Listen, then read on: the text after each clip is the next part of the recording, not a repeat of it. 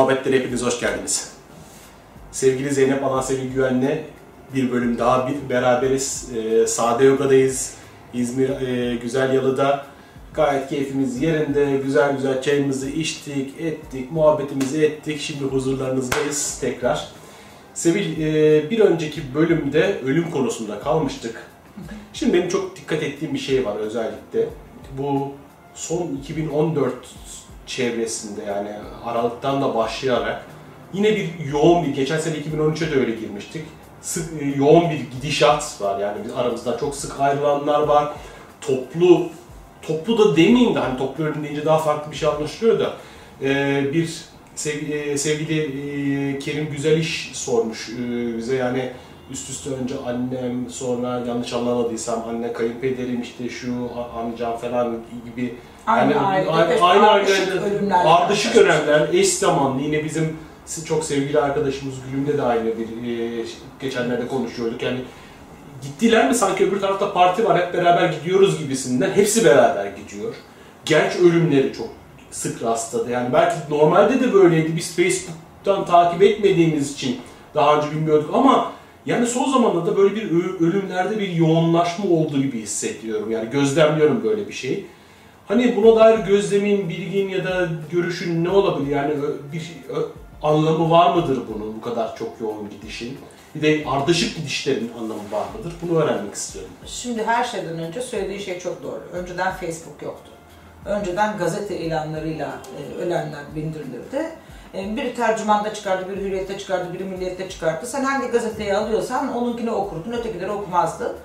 Ve aynı aileden böyle ardışık ölümler olan durumlar o zaman da vardı ama haberimiz olmazdı.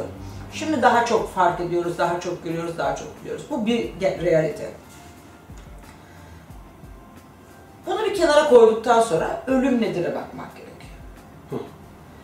E, hatırlarsan benim bir yazım var, olan ölür diye. Hı. Ölüm hali her zaman olmak anlamına gelmez. Ancak olduğumuz bir alanda ölüm hali gerçekleşir. Bir hayat içinde insan kaç kere olmuşsa o kadar kez ölür aslında. Diyelim ki 80 sene içinde dört konuda olgunlaşmak yani o hayat için planlanan senaryonun tamamının yaşanması ve elde edilmesi gereken bilgi ve becerinin tamamının kazanılması dört kere elde edilmişse kişi dört kere ölür. Çünkü olduğu andan itibaren başka bir seviyeden hayata başlar. Bakış açısı değişir. Seni ele alalım. Ben seni 13 sene oldu tanıyalı. Belki 14 bilmiyorum o kadar hatırlamıyorum. 13 sene önceki Hasan'la bugünkü Hasan kaç konuda oldu ve kaç kere öldü soralım. Ben 3 konu biliyorum. Benim 13 sene önce tanıdığım Hasan o kız gelsin, bu kız gitsin. Ondan nasıl beraber olacağım, bundan nasıl beraber olacağım. Ben spiritüel kızı nasıl tavlarım? Spiritüel kızı tavlamak benim için önemlidir. Bir hayat göstergesidir tarzında yaklaşırdı. Bir zaman sonra spiritüel kızı tavlamak değil, spiritüel olmak nedir yazmaya başladı. O kızlarla olan ilişkilerin olmasaydı, o kızlarla olan ilişkilerini böyle analitik bir şekilde kitaba döküyor olmasaydın, yazıya döküyor olmasaydın, sen gerçekten spiritüel olabilir miydin? Bir kimliğin öldü ve başka bir kimliğin açığa çıktı. O kimlikten yola çıkarak aradan bir zaman geçti. Üniversiteden ayrıldı Hasan ve bambaşka bir mecrada yine belki iletişimle ilgili fakat gördüklerini, aldıklarını, bildiklerini, öldüğü alandaki bütün elde ettiği edinimlerini yepyeni bir alana taşıyarak bambaşka bir olma haline geçti. Bir üçüncü oluşu, ölüşü, Bekar Hasan'ın ölümü, evli Hasan'ın doğumu oldu çocuklarıyla birlikte. Bunların hepsi sende değişik kimlikleri farklı seviyelerde hızla yol alarak gelişmene sebep oldu. Doğru mudur? Kesinlikle. Ölümü önce böyle ele almak gerekiyor. Bir halden çıkıp başka bir hale geçmek. O hali bitirerek çıkarsak yeni bir başlangıç yaparız. Bitirmeden çıkarsak aynı yerden başlarız. Önce bunu kabul etmek gerekiyor. Tam tarotta da ölüm kartının anlamı budur ya. Yani sen birisi ölecek anlamına gelmez aslında o. Bir dönüşümden bahseder. Aynen öyledir. Şimdi bunu bir kere bir kenara koyalım deminki gibi. Bir sonraki adımda ne olduğuna bakalım. Genç ölümler var. Biraz önce demiştim ki oluş hali ölümü getirir ama her ölüm oluştan değildir. Bazıları maalesef var olan sistemin içinde vakti bile gelmeden ölebiliyor. Genç ölümlerin hepsi vakti gelmeden öldü diyemeyiz. Onu bilemeyiz. Kimin kaderi kaç yıllık yazıldığı ve niçin öyle yazıldığı bilmek ancak öldükten sonra ortaya çıkan bir realite. Fakat ölümüne bakarak, ölüm sebebine bakarak orada fikirler yürütme imkanımız doğar. Hiç unutmuyorum. 8 yaşında bir çocuk futbol maçı yaparken kalp krizi geçirip öldü yazıyordu bir gazetede. Bu neredeyse imkansıza yakın bir durumdu bundan 10 sene önce. Eğer çocuğun bir kalp deliği, kapanmamış kalp deliği problemi yoksa, çocuğun doğuştan gelen bir kalp bilinmeyen, bilinen, bilinmeyen bir kalp problemi yoksa, 8 yaşında bir çocuğun oyun oynarken, futbol oynarken kalp krizi geçirip ölmesi pek söz konusu değildi. İlgimi çektiği için üzerinde neler yapıldığına bakmaya çalıştım. Çok bilgiye ulaşamadım. Tabii bu durumda muhtemelen otopsi yapılmıştır, muhtemelen bakılmıştır. Acaba doğuştan gelen ve bilinmeyen bir hastalık var mıydı diye. Bunu da ikiye ayırmak gerekiyor işte. Eğer doğuştan gelen bir hastalık vardıysa ve bu bir kalp hastalığıydıysa, kalp nedir? Sevgidir.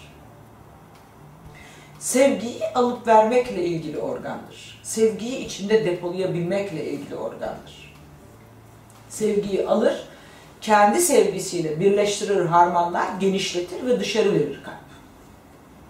Bir çocuk 8 yaşında kalp krizinden ölüyorsa, yani kalp içeriye sevgiyi sokamıyorsa ve içerideki sevgiyi dışarı veremiyorsa, harmanlayamıyorsa, bana göre anlamı budur. Bu iki anlama gelebilir.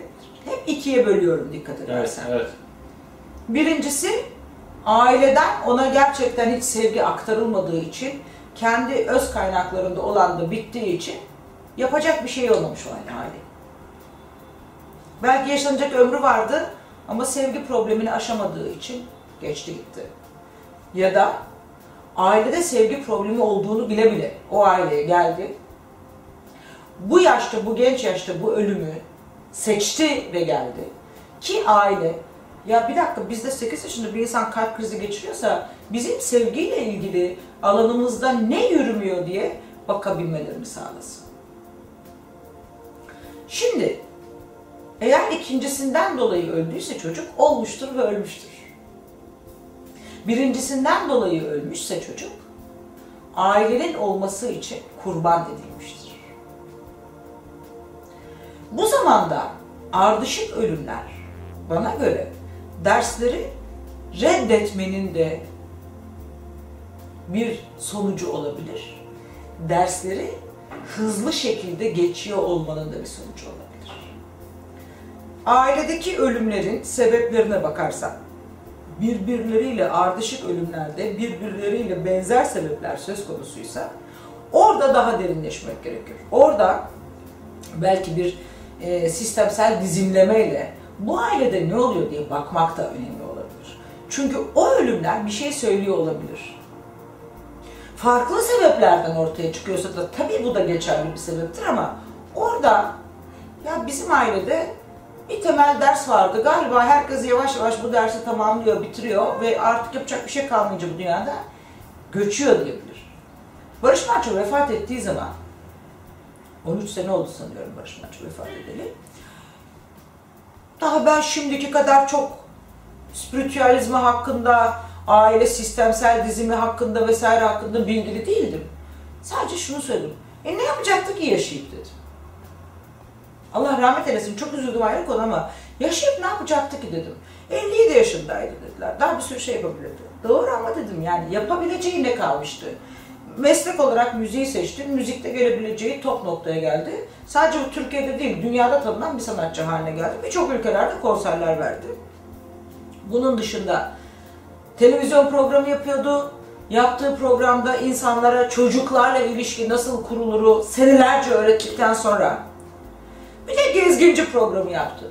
Bütün dünyayı gezdi, bütün kültürlerden yemek yedi, su içti, birlikte meditasyon yaptı, birlikte dans etti, horon tepti, insanlarla konuştu, görüştü. Haddini bilmez insanlara hadlerini çok zekice yaklaşımlarla bildirdi. O kadar çok deneyimi cebine koydu. Baba oldu, eş oldu. Ne yapacaktı ki yani dedi. Ne kadar katısın dediler bana.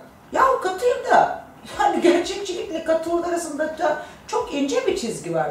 Tabii ki keşke yaşasaydı, keşke bizi eserlerinden mahrum etmeseydi, keşke şimdiye kadar 13 senede belki 40 tane 50 tane daha kulağımızda hala var olan söyleyeceğimiz eserler yaratacaktı, yaratsaydı elbette. Fakat onun içi benden bu kadar demiş olabilir. Ben aldım alacağımı, verdim vereceğimi, dinlenmeye gidiyorum demiş olabilir. Elbette birisi vefat ettiği zaman, özellikle yakınlarımızdan birisi vefat ettiği zaman üzülüyoruz. Çok sıkılıyoruz. Çok bunalıyoruz. Keşkelerle kavruluyoruz. Genellikle onun için değil kendimiz için. Onlar rahat. Biz onu göremeyeceğiz diye. Biz özleyeceğiz, biz sıkılacağız, biz bunalacağız diye. Onun nereye gittiği, ne yaptığı konusunda yüzde yüz bir fikrimiz yok. Aa, öyle diyor, oradan bir fikir alıyoruz. Bu bur- böyle diyor, buradan bir fikir alıyoruz. Birleştirip harmanlayıp yeni bir fikir oluşturuyoruz. Bir önceki konuşmada hatırlarsan beynimizde dünya oluşturuyoruz. Ölümle ilgili de bir beyinde algı oluşturuyoruz. Ona göre de görüyoruz. Benim algımda ölmek dünyanın sonu bir şey değil. Benim algımda ölmek kalana zorluk getiren, gidene yeni şans üretebilmek ya da yaratabilmek için fırsat tanıyan bir haldir. Dünyanın bu zamanında vaktin efendisi dönüşün derken dönüşmeyi reddettiği için gidenler var. Zaten dönüşmeyi tamam ya bu hayatı için planladığı dönüşmeyi tamamladığı için gidenler var. Eğitim vermek için gidenler var. Yanlış eğitime gelmişim, ben daha buna hazır değilmişim diye yarı yoldan çekip gidenler var. Bize düşen herkesin kaderinin önünde saygıyla eğilmek ve onurlandırmaktır. Elbette kederimizi yaşayacağız, elbette yasımızı tutacağız ve lütfen Anadolu'da yasta şu hareketi yapardı kadınlar. Ağıt yakar ve timus bezini döverlerdi. Çünkü burası ruhun makamıdır. Duyguyu burada kilitlerseniz ruh bedenden aşağılara hizmet veremez olur. Siz de dövün. Yasınızı yaşayın, eleminizi, kederinizi kendinize izin verin, yaşatın, bitirin, hayata devam edin. Ölen kişinin ölme sebebi, ölüm biçimi gerçekten ilginç bir durumsa, geriatrik bir ölüm değilse söz konusu olan, arkasından bakın ne olduğunu. Ne diyor size? Çünkü her ölüm kalana derstir. Hmm. Kişi sıkıldığı için gittiyse bile burada olmaktan niye sıkıldığı burada kalanları ilgilendiren bir konudur. Orada şey tabii insanın muhtemelen e, izleyenlerimizin de aklına soru gelmiştir. Şimdi e, kimisi zamanıyla ölüyor, kimisi zamanından önce gidiyor. Geriatrik bir ölüm diye bunu söylüyoruz. E, işte. geriatrik ölüm ne? Yaşlılıktan Ha, yaşlılıktan. yaşlanmış, işte gelmiş 95 yaşına. Tamam. E, organlar fonksiyon edemiyor daha Tamam, fazla. olmuşsun. Yani makine artık yorulmuş diyor ki ben emekli ayrılacağım kusura bakmayın gideceğim diyor makine yani. Eyvallah. Şimdi bu noktada insanların kafasına yani o izleyicilerimizin karşısına şey geliyordur, kaderle ilgili sorular geliyordur. Hani kader dediğin şey bu kadar değişken mi? Hani yazılmış bir kader yani 8 yaşındaki çocuk gerçekten hani sen güzelce açıkladın. Ee, belki 8 yaşına kadar burada kalmak için geldi. Belki de daha fazla kalacaktı gitti. Böyle bir durum var mı? Ee, Hasan'cığım bunların yüzde yüz cevapları yok. Kimse bunlara yüzde yüz bu böyledir diye cevap veremez. Din açısından bakanlar açarlar Kur'an'da, Tevrat'ta, İncil'de neyse inançları, Brahmanlarsa, Brahmanlardansa Vedalara, oraya buraya, nerede ne yazı varsa okurlar. Onlar ne diyorsa onu kabul ederler. Ama onların da hiçbir tanesi böyle benim adım Sevil gibi yazılmamış ki. Tabii. O kadar muğlak dillerle yazılmışlar. O kadar bakanın baktığı yerden gördüğüne göre yorumlanabilir cümleler ki. Yani hiçbir kimse kader nedir'e gerçekten yüzde yüz bence cevap veremez. Ben sana benim kader sözcüğünden ne anladığımı söyleyeyim. Evet. Ben kaderden ne anlıyorum? Bir aileye gelme sebebimizle başlayarak, o aileyi seçme sebebimizle başlayarak, önce kendimiz, sonra geldiğimiz ailedeki diğer bireyleri bir alanda daha önce tamamlanamamış bir bilgiyi tamamlamak, görülememiş bir sırrı görünür kılmak, eksik kalmış bir dersi tamamlamak ya da daha yüksek seviyeden yeniden almak ve benzeri sebeplerle temel bir plan hazırlayıp olasılık hesaplarını sonsuzda tuttuğumuz bir temel plan hesaplayıp gelme halidir. Her zaman 1, 2, 3, 4, 5 daha fazla bir hayat planına ders koymayız. Yani 5'ten yukarısına biraz önceki konuşmada yine dedik ki şimdi eskiye göre çok daha fazla tekamül araçları ve yolları var. Yine de bir hayatta bütün hayatın, bütün dünyanın bütün derslerini koymayız. Mesela zenginliğin içinde aşk koyarız. Ya da yoksulluğun içinde sağlıksızlık koyarız. Birbirleriyle de bağlantılı, birbirlerini bir yandan zorluklar açısından desteklerken diğer yandan kolaylıklar açısından köstekleyen bağlantılı planlar yaparız ve seçim noktaları koyarız. O seçim noktasına geldiğimizde yapacağımız özgür seçimimiz bizi bir sonraki istasyona taşır. Sağa mı gideceğiz, sola mı gideceğiz, geriye mi döneceğiz, ileriye mi dümdüz devam edeceğiz? Ara bir yola girip oradaki bir şeyi unuttuğumuz bir şeyi alıp katıp tekrar geri dönüp ana yola bir daha mı seçim yapacağız? Bunların hepsi orada belirli. İnsan hiç ilerlememeyi bile seçebilir o yüzden. Bu kadar bir sınırı olan bir çember düşünün. İçinde de sayısız birbiriyle kesişen yollar olduğunu düşünün. Ve ben bu noktadayım. Şuradaki bir noktasındayım o çemberin. Aa burası ne kadar güzel bir yer. Aa çok beğendim. Işık var, güneş var, su var, deniz var. Martılar uçuyor. Oo paraya da ihtiyaç yok burada. Aman iki tane domates, bir beyaz peynirle hayat geçer. Ben burada kalayım derse bir insan ve kader planına Cumhurbaşkanı olmayı koymuşsa nasıl olacak? Süle- Süleyman Demirel planı- aklıma geliyor. Kader planına koymuş başlayalım. ama onu seçmemiş burada. Hı, Süleyman Demirel İşte çok, köyden çobanlıktan başlayıp Cumhurbaşkanlığına olmuş. O da onu seçmiş. Herkesin hayatında erişilemez zannettiği planları var olabilir. Eğer kader planına hiç koymamışsa o erişilemez zannettiği şeyleri onlardan haberdar olmaz ki. Haberdarsa içinde DNA'sında onun haberdar olmasını sağlayacak şekilde manyetik alan yaratıp o bilgiyi ona çeken bir kayıt olması gerekir. DNA'sında o kayıt varsa potansiyelinde var demektir. Yani kader potansiyeline konulmuş demektir. Aa kaderi Allah yazıyor sen ne biçim konuşuyorsun? Belki de Allah yazıyor ama Allah da böyle yazıyor. Anladım. Zaten Allah dediğiniz kendisini parçalara ayırıp hepimizin içine birer parça koymadı mı? Ben yazıyorum derken içimdeki o parça yazıyor zaten. Ruhumdan üflediği yazıyor ya. Ruhumdan üfledim ben size. Evet. Yaratıcılığını yaradan... Zaten o parça yazıyor bunu. Zaten ben de yazıyorum desem dolaylı olarak aslında söylediğim şey içimdeki tanrısal parça bana böyle bir kader yazdı demektir. Dolayısıyla işte ne bir eksik ne bir fazla nefes alamaz insan. Bilemiyorum.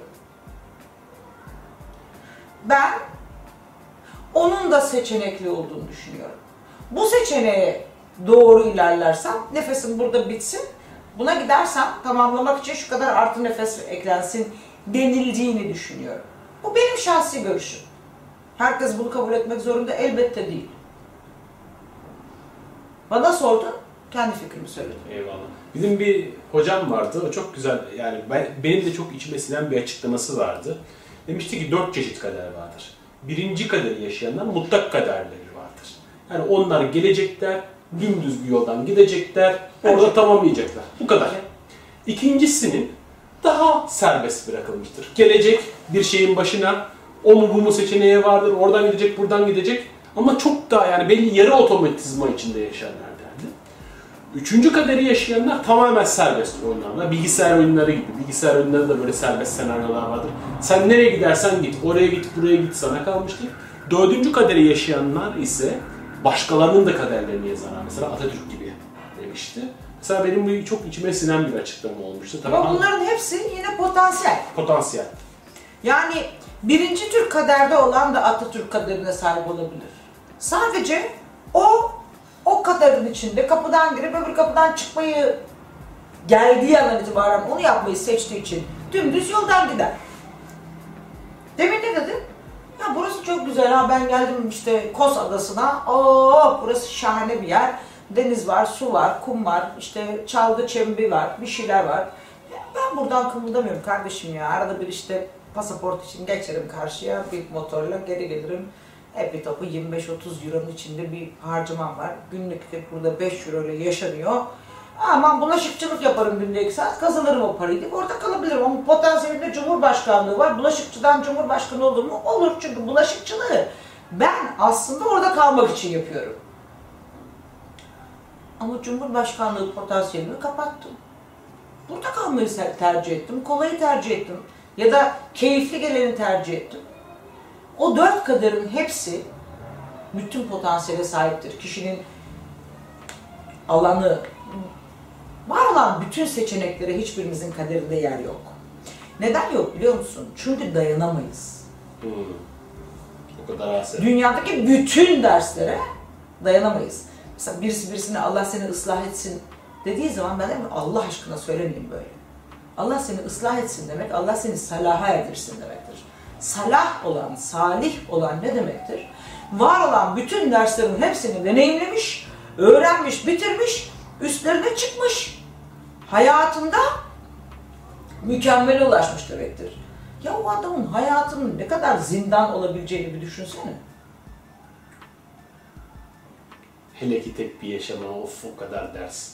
İmkanı var mı? O yüzden biz de küçültüyoruz. Şeye benziyor. Üniversitede ben iletişim fakültesi okudum da yanına gidip genetik okumam, biyoloji okumam, şey okumam, hukuk okumam, tıp okumam, onu okumam, bunu okumam. Ne kadar e, Türkiye'de üniversite varsa hepsini tek seferde okumaya çalışmam. Ya insanlar double major yaparken bile ne kadar çok zor, iki, aynı anda iki üniversiteyi okurken bile ne kadar çok zorlanıyor. Üç üniversite okuyanlar var. Yok demiyorum, yanlış anlama. Tabii var ama Fakat bakarsan yine birbirleriyle ilintili konularda çiftli ya da üçlü eğitim oluyor. Adam mes- mesela atıyorum hukuk okuyor. Hukukun içinde zaten muhasebeden bir bölümler var ve e, İktisat. muhasebeden e, e, iktisattan bir bölümler var. Aynı zamanda hem muhasebe hem iktisat da okuyor hukukun yanında. Bağlantılılar. Ama hem hukuk, hem sinema televizyon, hem tıp aynı anda triple major yapmıyor, yapamıyor. Zaten Bir de olmuyor, yani- kafası da yok. Hem sosyal hem fen. Çok az insanda var çalışabilme kapasitesi. Neden? Çünkü 80 seneye, 90 seneye, 100 seneye bir hayat sığdıracaksın ve içinde her şey olacak. Hayır, potansiyeli de yine belli bir çerçevenin içinde seçiyorsun. Hı. Onun içinde istediğin gibi oynayabiliyorsun. Yani çok basit bir şey söyleyeyim. Hatta o kadar şey de değil. Mesela ben spiritüel konuların içindeyim. Ben neyi seçtiğimi söylüyorum. Ben bu işin spiritüel medyasını seçtim diyorum. İnsanlar, ben diyorum ki, diyorlar ki e şifacı da olsana. Diyorum ki ben hem aynı anda şifacıyı, hem bireysel danışmanlığı, hem de onu, hem bunu hepsini yetiştirmenin benim imkanı yok. Zaten şu andaki halimle yetiştiremiyorum. Yapamam. Bunu yapabilen harika insanlar var. Kendini tüm her şeyini ona vakfetmiş insanlar var. Ben onları gider bulurum denerim. Çok memnun kalırsam insanlara derim ki bakın bana bu faydalı geldi siz ona gidin. Ama ben bunu şey yapamam. Hepsini Hasan'cığım, birden yapamam. Ben şifacı olarak çalışırken bile aynı şeyi yaptım. 1997 yılında Reiki Master oldum ben. 2001 yılında Türkiye'de dedim ki ben artık Reiki eğitimi vermeyeceğim. Dedim ki niye? Dedim ki çünkü Reiki öyle bir eğitim hattı, çok temel bir eğitim. Herkesin alması gerekiyor. E o zaman niye sen vermiyorsun? Çünkü birçok arkadaşımız zaten sadece bunu yapmayı seçtikleri için ve çok iyi yaptıkları için oradalar ve yapıyorlar. Benim yaptığım başka bir sürü şey var. Onlar bunu yapmayı seçmediler, yapmıyorlar. Onlar reiki yapmayı seçtiler. E onlara gönderirim reiki yapacak olanları. Ben o zaman da başka bir şey yaparım Tabii dedim. tabii. tabii. Aynı alanın içinde bile insanlar seçimler yapıyorlar ve uzmanlaşıyorlar. Tıp fakültesini bitiriyor, TUS'a giriyor. Bakma sen bizim ülkemizde TUS'a giriyorsun ve ne kazanırsan onu ihtisas olarak seçiyorsun genellikle. Çünkü atıyorum adam beyin cerrahı almak istiyorsa ve TUS puanını tutturamıyorsa işte göğüs cerrahisinde kalmak zorunda kalıyor. Mesela bilmiyorum puanları da hangisinin yüksek de laf olsun diye söylüyorum. Ama genel anlamda da özel anlamda da bir tane uzmanlık seçebiliyor ya da birbirine bağlı iki tane uzmanlık seçebiliyor. İşte immünoloji ve gen bilim seçebiliyor belki. Ve zaten onları seçenler profesyonel öğrenci oluyorlar. Ama aynı anda pratisyen hekim gibi hem ona bakarım, hem buna bakarım, hem şuna bakarım, hem bir de ameliyat yaparım, hem bir de doğum yaptırırım diyen bir tane hekim bulamazsın. Yok. Pratisyen hekim evet herkese bakar. Sonra der ki evet sizin sorunuzun mideyle ilgili olduğunu düşünüyorum. Sizi ben bir e, gastroloji uzmanına göndermek istiyorum. Orada bile yine çemberi hep daraltmak Tabii, var. tabii. Nasıl olabilir ki dünyanın bütün potansiyel derslerine potansiyel olarak ben planıma koyup gelmiş olayım? Mümkün mü? Değil. Değil. Ölüme gelince dersimi erken tamamlarsam sınıftan erken mezun olabilirim. Sınıf atlamak diye bir şey var değil mi? Evet. Burası nasılsa orası öyle. Orası nasılsa biz burada onu yaratıyoruz çünkü. Yukarısıyla aşağısı arasında fark olduğunu zannedenler kendilerini değersiz, yetersiz, çaresiz görenlerdir. Peki bu noktada şunu sorayım. Şimdi izleyenlerimizin arasında elbette ki şey var. Tekrar o konuya gireceğim çünkü hani e, ne bileyim evladın evladı ayrılmış. 25 yaşında, 27 yaşında çocuk ölmüş. Yani çocuk 8 yaşında çocuk 8 yaşında oynarken kalp krizi geçirmiş. Babası 25 ölmüş, annesi, annesi ölmüş, şey olmuş. Ve gerçekten de bunun acısını yaşayan insanlar var. Bu noktada hani onlara önerebileceğimiz eee, bir şey olabilir mi? Yani yaşayacağız, elbette yaşayacağız ama tekrar o noktaya Hasan'cığım aynı yere geliyoruz. Önce acınızı yaşayacaksınız. Sonra dönüp bakacaksınız. Biz budur, bu deneyimi, ailece bu bize çok acı gelen deneyimi ve çocuğumuzun da genç yaşta buradaki deneyimini bırakıp gitmesi meselesini neden dolayı kendimize çektik diye bakacaklar. Bu kolaylaştırıcı olsun diye değil, tekrarlamasın diye de gereken bir durumdur. Eğer bir yere ruhun, aile ruhunun takılmışlığı varsa bu dönüştürülmelidir ki tekrar tekrar kendini yenileyen bir hikaye haline getirilmesin. Şimdi e, bazı arkadaşlarımız belki söyleyeceğim şeye şimdi çok kızacaklar ama gezi olaylarında kaybettiğimiz çok genç kardeşlerimiz var. Özellikle bir tanesi vurmayın öldüm sözünden sonra bile tekme yiyip hayatı Ali İsmail. Korkmaz mı? Ali İsmail Korkmaz. Bu çok acı bir hikaye. Buna biz- bizim ulusça üzülmeme şansımız yok. Ben işte görmemezlikten gelmeyi tercih eden diğerlerinin de buna üzülmediğini düşünmüyorum. Herkes insan ve herkesin tüyleri diken diken oluyor. Böyle bu kadar acı bir hikaye. O olsun gebersin diyenler bile ağızlarıyla, yüreklerinde bunu söylemiyorlar. Bundan eminim. Diğer beş kişi daha var. Altı kişi. Bir tane arkadaşımız, küçücük bir çocuğumuz o günden bugüne komada yatıyor. Ulusça çok büyük bir değişim, dönüş, dönüşüm döneminde Bazı kardeşlerimiz gözlerini kaybetti, çeşitli sakatlanmalar yaşadı. Ama bazıları hayatını kaybetti. Ve ağır biçimlerde hayatlarını kaybetti.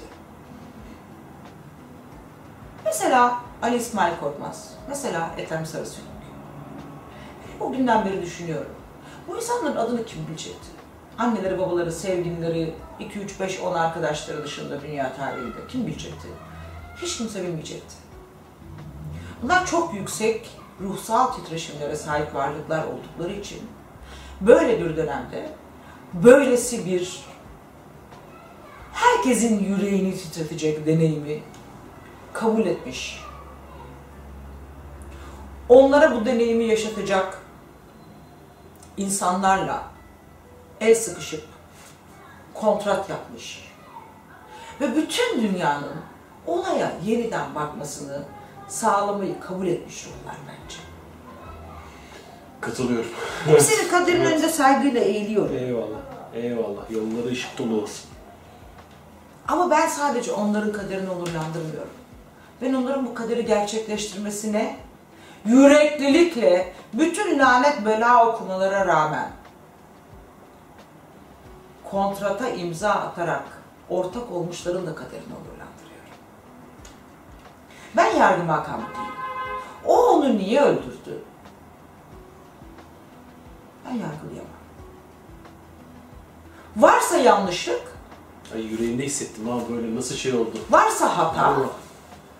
o kişinin kendisiyle içindeki tanrısal parçanın vicdanın arasında çözülecek bir şeydir. Onlar aralarında çözerler. Ben yargılayamam.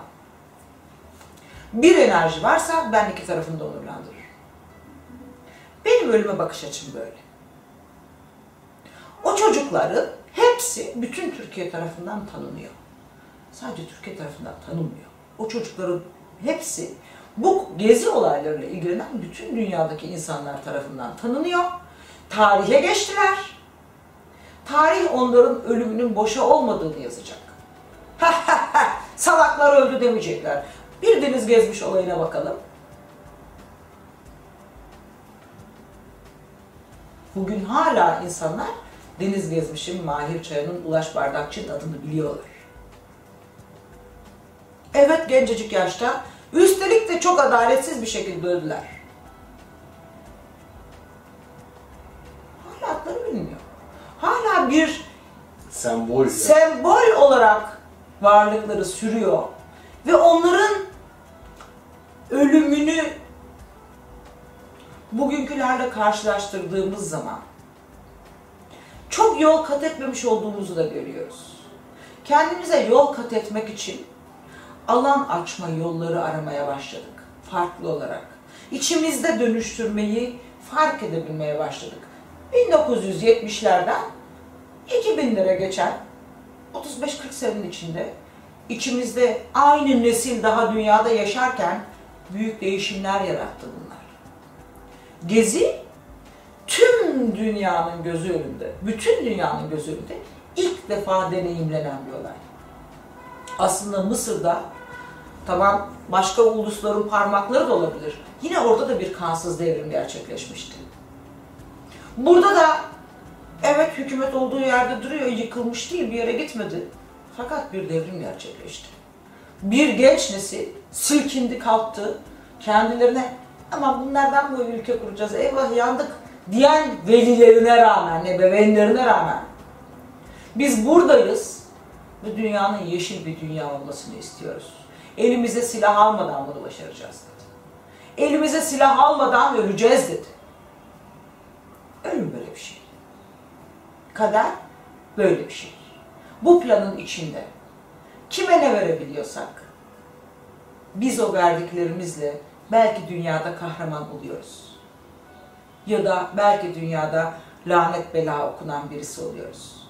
Fakat ruhumuz katlarca seviye atlıyor. Aynı spiralin bir anda belki yüz katını atlıyor. Böyle bir sıçrama yapıyor tekamülde. Benim görüş açım.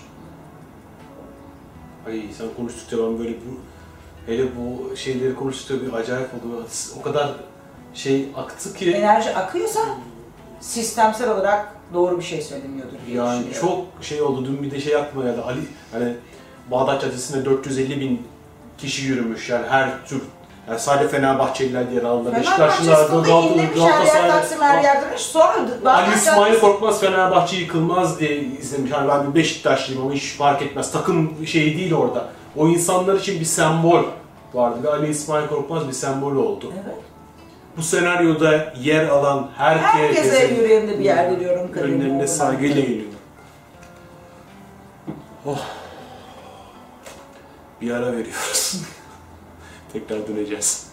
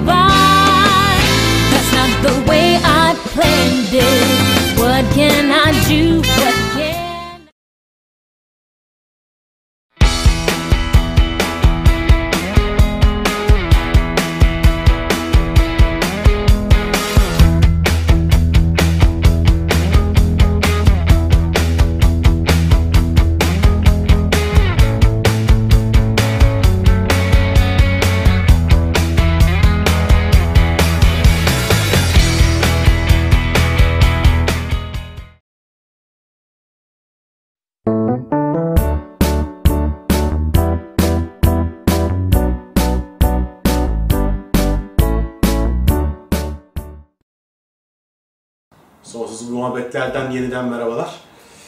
Dur bir daha şey yapıyorum. Sonsuz muhabbetlere tekrar hoş geldiniz.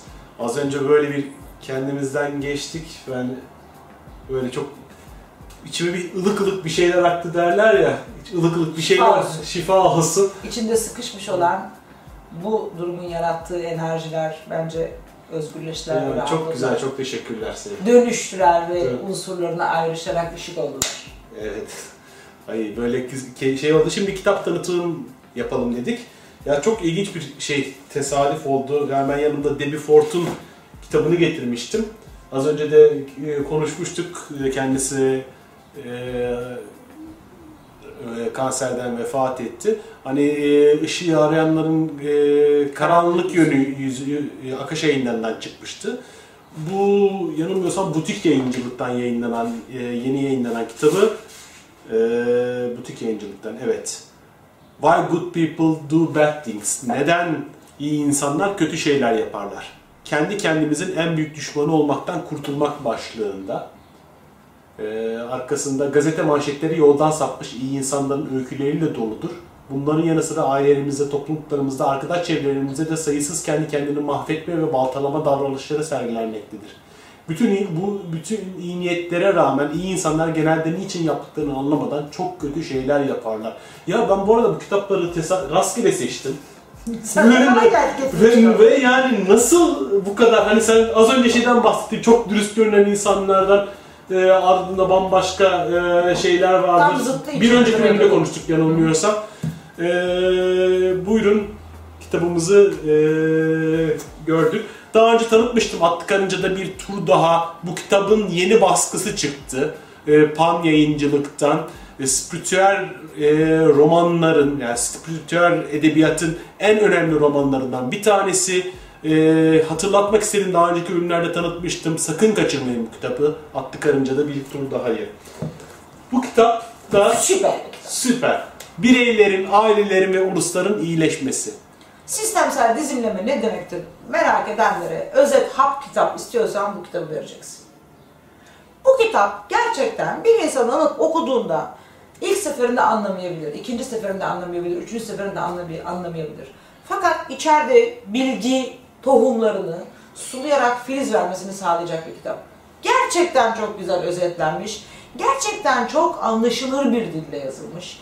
Gerçekten ben aile dizimlemesiyle ilk tanıştıktan sonra e, Kabul Etmenin Özgürlüğü isimli Bertelinger'le röportajlardan alınmış bir kitap ilk defa Türkçe'ye çevrilmişti sistem yayıncılıktan. Onu okumaya çalışmıştım. Tercümemi kötü, oradaki çalışmamı e, daha zordu bilemiyorum. Ya da ben benim bilgilerim mi yetersizdi. Hiçbir şey anlamamıştım. Şunu alıp okuduğum zaman evet ben de dizimleme yapabilirim diyebildim. Hatırlıyorum zaten sen tanıtmıştın ilk olarak bize bir kitabı. Ee, şimdi yeniden hatırlatmak istedim. Karşıma bu da çıktığında. Sevgili zaten çok güzel anlattı. Daha ne diyeceğim bunun üzerine? Onunla ilgili yazı da var zaten. Dergide benim yazmış olduğum bu kişinin e, yazmış olduklarından benim anladıklarımı anlattığım yazı da var hala duruyor dergide. Evet yani mutlaka okunması gereken kitaplardan birisi daha. Ee, geçen bölümde dinginliğin gücünden biz bölüm seçmiştik, sayfa seçmiştik. Hadi bu sefer bir daha seçelim. 97 sağ. 97 sağ.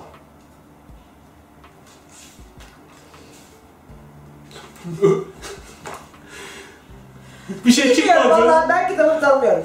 Ölüm ve ölümsüz olan. Doğru, Görüyorsunuz 96-97 sağ. Ölüm ve ölümsüz olan. Yani ölümden konuşuyoruz. Evet bir bölüm okuyalım. Hadi arkasından bir şey çıksın. Kısa bir tanesini alalım. Böyle. Rastgele açtım. Çoğu insan kimliğinin benlik duygusunun son derece değerli bir şey olduğunu ve onu yitirmek istemediğini hisseder. İşte bu yüzden onlar ölümden böylesine korkarlar. Benin artık var olan, var olmayabileceği hayal edilemez ve korkutucu bir şey gibi görünür. Ama siz o değerli beni isminizle, formunuzla ve onunla ilişkili bir öyküyle karıştırıyorsunuz. O ben bilinç alanındaki geçici bir oluşumdan daha fazla bir şey değildir. O form kimliği sizin bildiğiniz tüm şey olduğu sürece o değerliliğin sizin kendi özünüz olduğunu, en derin benim duygunuz olduğunu ve onun bilincin onun bilincin kendisi olduğunu fark etmezsiniz. O sizin içinizdeki ölümsüz, ebedi sizdir ve kaybetmeyeceğiniz tek şey odur. Daha dün biliyorsun ben parayım çalışması yapıyorum, bir kitabı yazıyorum işte. Daha dün e, çalışmada yine ben parayımı nasıl anlayacaklarını anlatmaya çalıştım. Var olan her şey bir ve bütündür, her şey saf titreşimden ibarettir, sonra form almıştır. Ben parayım dersem, kendime davrandığım gibi paraya davranmaya başlarım. Kendine kötü davranıyorsan... Eğer paraya kötü davranıyorsam, Hı. kendime kötü davrandığımı görürüm. Kendime kötü davranıyorsam paraya kötü davranırım. Hı. Ben parayım dediğimde, ben sevilim, kendini tarif et dediklerinin hepsini söylemem lazım ben parayım dediğimde. Kendim için iyi şeyler söylüyorsam, para için de iyi şeyler söylemeye başlarım. Ben Hasan'ım dediğimde de aynı şeyleri söylerim. Arkadaşlarımız birisinin başına bir şey geldiğinde yola çıkıyorlar. Bir milyon kişi ben bilmem kimim, ben bilmem kimim, ben bilmem kimim diyorlar. Aslında o kadar güzel bir şey yapıyorlar ki farkında olmadan. Kendi bütün kimlikleriyle o kişinin bütün kimliklerinin özdeş olduğunu kabul ediyorlar. Fakat nereye kadar biliyor musun? O kişinin acı gelen noktasına kadar. Halbuki o kişinin acı gelen noktasında ben bunu da kabul ediyorum diyebilseler içlerini dönüştürebilecekler. Hı. Bunu biraz daha somut bir örnek bir şey? Benlik bilinci bunu engeller. Egolar zedelenmeye başladığında sen ayrısın der. Ayrı falan değilizdir.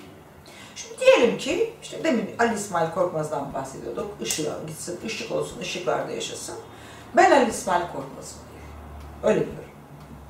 Nereye kadar söyleyebilirim? Son tekmenin gelip öldüğüm noktaya kadar söyleyebilirim. O tekmeyi gerçekten ben Ali İsmail Korkmaz'ım deyip içimde hissedersem atanın duygusunu da yiyenin duygusunu da birebir bilirsem bir daha kimseye öyle bir tekme atmam.